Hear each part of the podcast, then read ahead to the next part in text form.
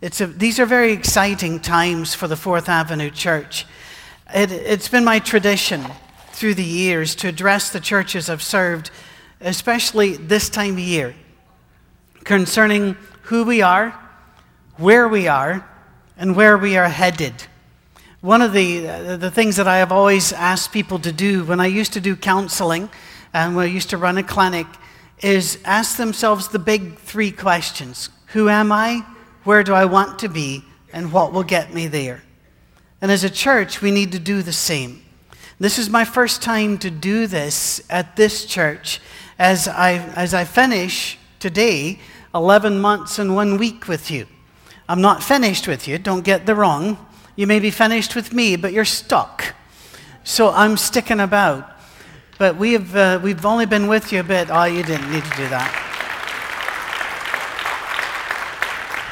It's, this is a wonderful church, and Cami and I are thrilled to be here. This is a, um, it will not be a surprise to anybody who's in the room and has stayed in the room through this entire worship service so far. This is a different kind of church of Christ. And every so often, that annoys people. And there will be a flurry of letters or articles about this church, and that has happened in, over, this, over many years with this church. It did not occur when I got here, it'd been going for a while. But last November, we had another flurry of these letters, and some of your families got them, and they, we understand this. The elders are okay with us being a different kind of church of Christ. They've always dealt with it in love and grace, and they did so with this last one as well. All the letters and such that we've gotten, and I, I get a pile almost every week. One letter gave me a thought to get us started this morning for the state of our church and who we are. It wasn't hateful. I appreciated that. It was a little bit sarcastic, but I'm okay with that as well. My wife once told me I was a bit too sarcastic, and I went, Yeah, right. That, so I'm all right. I understand the concept. Fine. But at the very end, it says, you know, if you want to use instruments, you go right ahead. And if you want to allow women to speak and worship, you just go right ahead. But you just do us a favor and change the name on your sign. Okay, let's talk about that. I couldn't help but smile. The name Church of Christ was chosen by Barton W. Stone. Uh, Alexander Campbell wanted disciples of Christ. Barton W. Stone chose the name Churches of Christ for us because it meant all believers, all kinds of believers. The man that wrote the letter was very concerned about the brand name image, that we were somehow diluting the brand, somewhat like going to McDonald's and perhaps getting Mediterranean salads. It's diluting the brand somewhat. You don't want to go to and, and, and mess up the franchise by, um, by not serving exactly the same thing in every restaurant. Is that what the, are we a brand name? The name Church of Christ was chosen because it was not a brand name. It has always meant Catholic, universal, all believers are welcome here. It's a description, it's a welcome mat. It's not a franchise name. We know that here. And we've always thrown our arms open for any believer. Last Saturday, a week ago yesterday, there was a meeting held in Louisiana. A friend of mine wrote a description. He goes, Oh my goodness, how would you like to start the new year with this? The area churches had gathered for their, gener- their end of year, beginning of year worship, but it didn't turn out to be a worship. For some of the ministers stood up and said, We need to start naming names and saying who's a Christian and who's not. And churches here need to start demanding to see baptismal certificates from those who come to join them. Okay? Oh, what went on?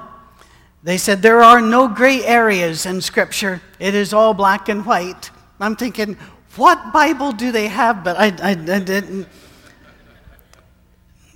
Friends, is that who we are? No. It's never been who we were as a church of Christ. Churches of Christ have always been open arms. Conformity was never the plan. Ever. In 1809, when the Declaration and Address was written, and that is considered to be the, the formal beginning of the Restoration movement of which we are a part, the first proposition indicates of necessity we will meet in different places. Because of who we are as people, we will meet in different bodies, but let there be no uncharitable, uncharitable divisions among us. The first thing written said, We know we will not all be the same. God doesn't want cookie cutter Christians. He doesn't want cookie cutter anything. Have you looked at your kids?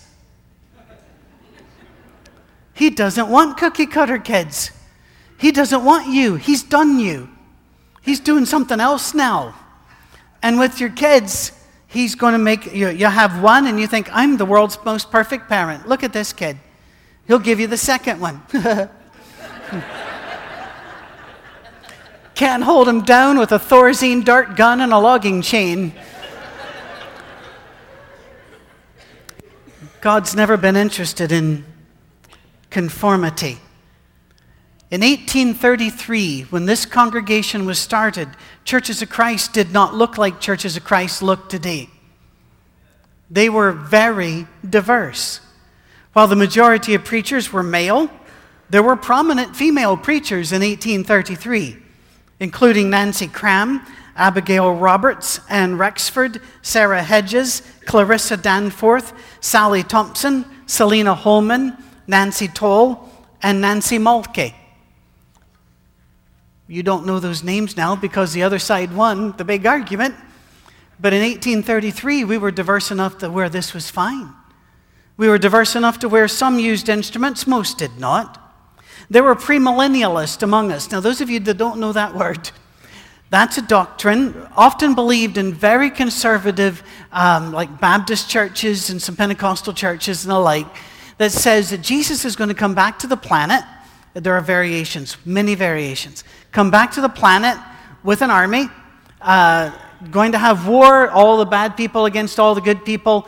Uh, Jesus wins, set up another throne in Jerusalem. There's going to be reign for a thousand years, and then there, it varies again what happens after this. I don't believe that. Most in churches of Christ don't. But for the first hundred plus years of our existence, a lot of churches of Christ believed that. And it was fine until the great fundamentalist movement moved through us and we decided for that purity that it need, they needed to be kicked out. We don't do that here. We don't kick you out. Fact is, I'm not really sure what's going to happen at the end of time, but I'm not going to go up to Jesus and say, I'm quite disappointed in you for doing it that way. However, he does it. If he shows up sometime on a horse and tosses me a sword, I'm not going to say, Ooh, I'm not really into this. I don't think he's going to. Alexander Campbell, who helped start this church, was a completely devoted premillennialist. In fact, his, his monthly paper was called Millennial Harbinger. In other words, the millennium is coming. And he believed that if we started loving each other enough and formed a loving community of Jesus Christ, that that's what it would take for Jesus to come back. So that was his goal. Barton W. Stone, on the other hand, did not believe in premillennialism at all. But he also did not believe that Jesus Christ was co equal with the Father in all things. We believe that. He believed Jesus was a created being, the first created being and the best created being, but he believed he was created. We believe he's eternal. Isn't it interesting? Most churches of Christ would not let either of these men lead a prayer today. This church has continued its open arms, diverse policy. We are the brand. We're the, the original. And it's hard for people to believe this now because they don't, they don't get to see this very often. Our leaders in 1833 spoke at large outdoor revival meetings right alongside Lutherans, Presbyterians, Baptists, anybody because they believed that as long as Jesus was being preached, it was fine. Isn't that different than what happened in Louisiana last week? That's very different. It allowed them to fellowship others to the point where when Alexander Campbell did debate other believers, Catholics and the like, he always called them brother and treated them as a saved individual with whom they merely had a disagreement about this or that aspect of doctrine, but he never questioned their salvation. Alexander Campbell would have called the Pope his brother. We are not a divergent church. We're one of the first streams. This is what the church was supposed to look like. It was only after the Civil War and the hardening of attitudes in both North and South, and then that slide into World War I and American fundamentalism that split our movement. Didn't split until 1906, split again in the 1940s. Most in the South chose doctrinal perfection. They said that's what we need. We need to be doctrinally perfect and uh, perfect in all things. That was never the idea in 1833. Never.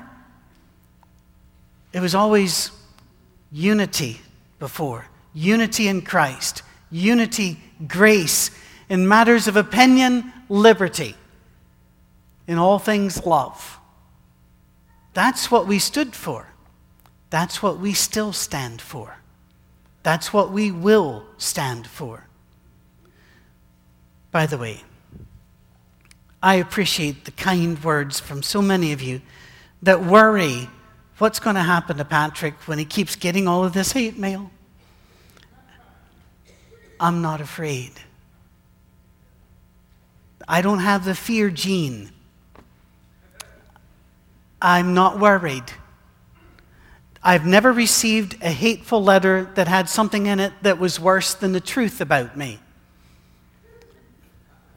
I'm a bad guy that needs a savior. What are they going to say?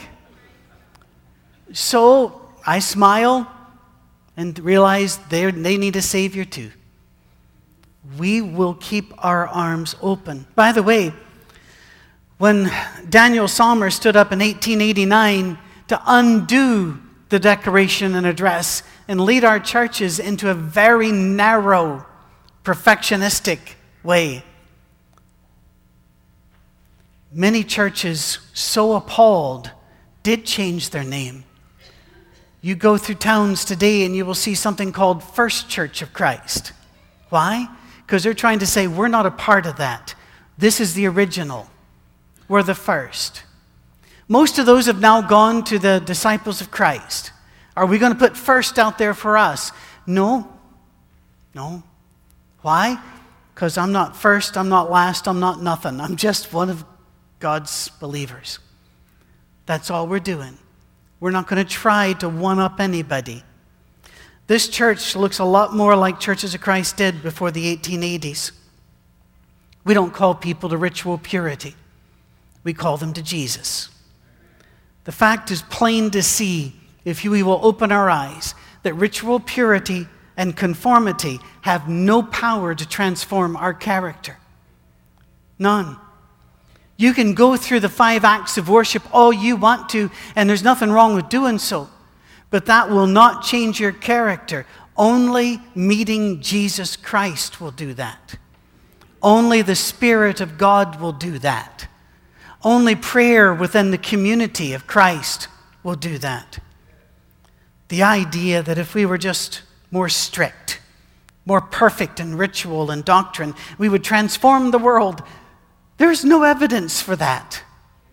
None. There's no merit. The only transforming power on earth is the Holy Spirit of God. And his desire and work is to change us not into cookie cutter Christians but into the image of Christ, into the temple of God, into ambassadors of Christ. My first sermon here was Empty Hands and Open Arms. When I first came back to God and the Bible, I promised, I made a promise to God. Said, if you're big enough, you can handle the questions. And if you're big enough, you're going to let me read the Bible and read it for what it says.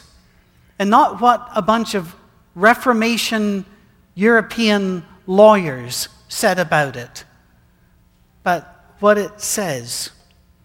And I was stunned because I found every time the Bible emphasizes what God really wants, it speaks of love. You ready? We're going to do a lot of scripture. A lot. But I want to show you it's a theme. Starting with Micah chapter 6 and verse 8. He has shown you, O mortal, what is good. And what does the Lord require of you? To act justly, to love mercy, and to walk humbly with your God. James 2:13 Because judgment without mercy will be shown to anyone who has not been merciful. Mercy triumphs over judgment. Hosea 6 6 For I desire mercy, not sacrifice, an acknowledgement of God rather than burnt offerings. Matthew 9 13 But go and learn what this means. I desire mercy, not sacrifice, for I have not come to call the righteous, but sinners. Galatians 5 14 For the entire law is fulfilled in keeping this one command love your neighbor as yourself. Do not forget to show hospitality to strangers, Hebrews 13 2. For by so doing, some people have shown hospitality to angels without knowing it. Jeremiah 22 3. This is what the Lord says Do what is just and right. Rescue from the hand of the oppressor the one who's been robbed. Do no wrong or violence to the foreigner, the fatherless, or the widow.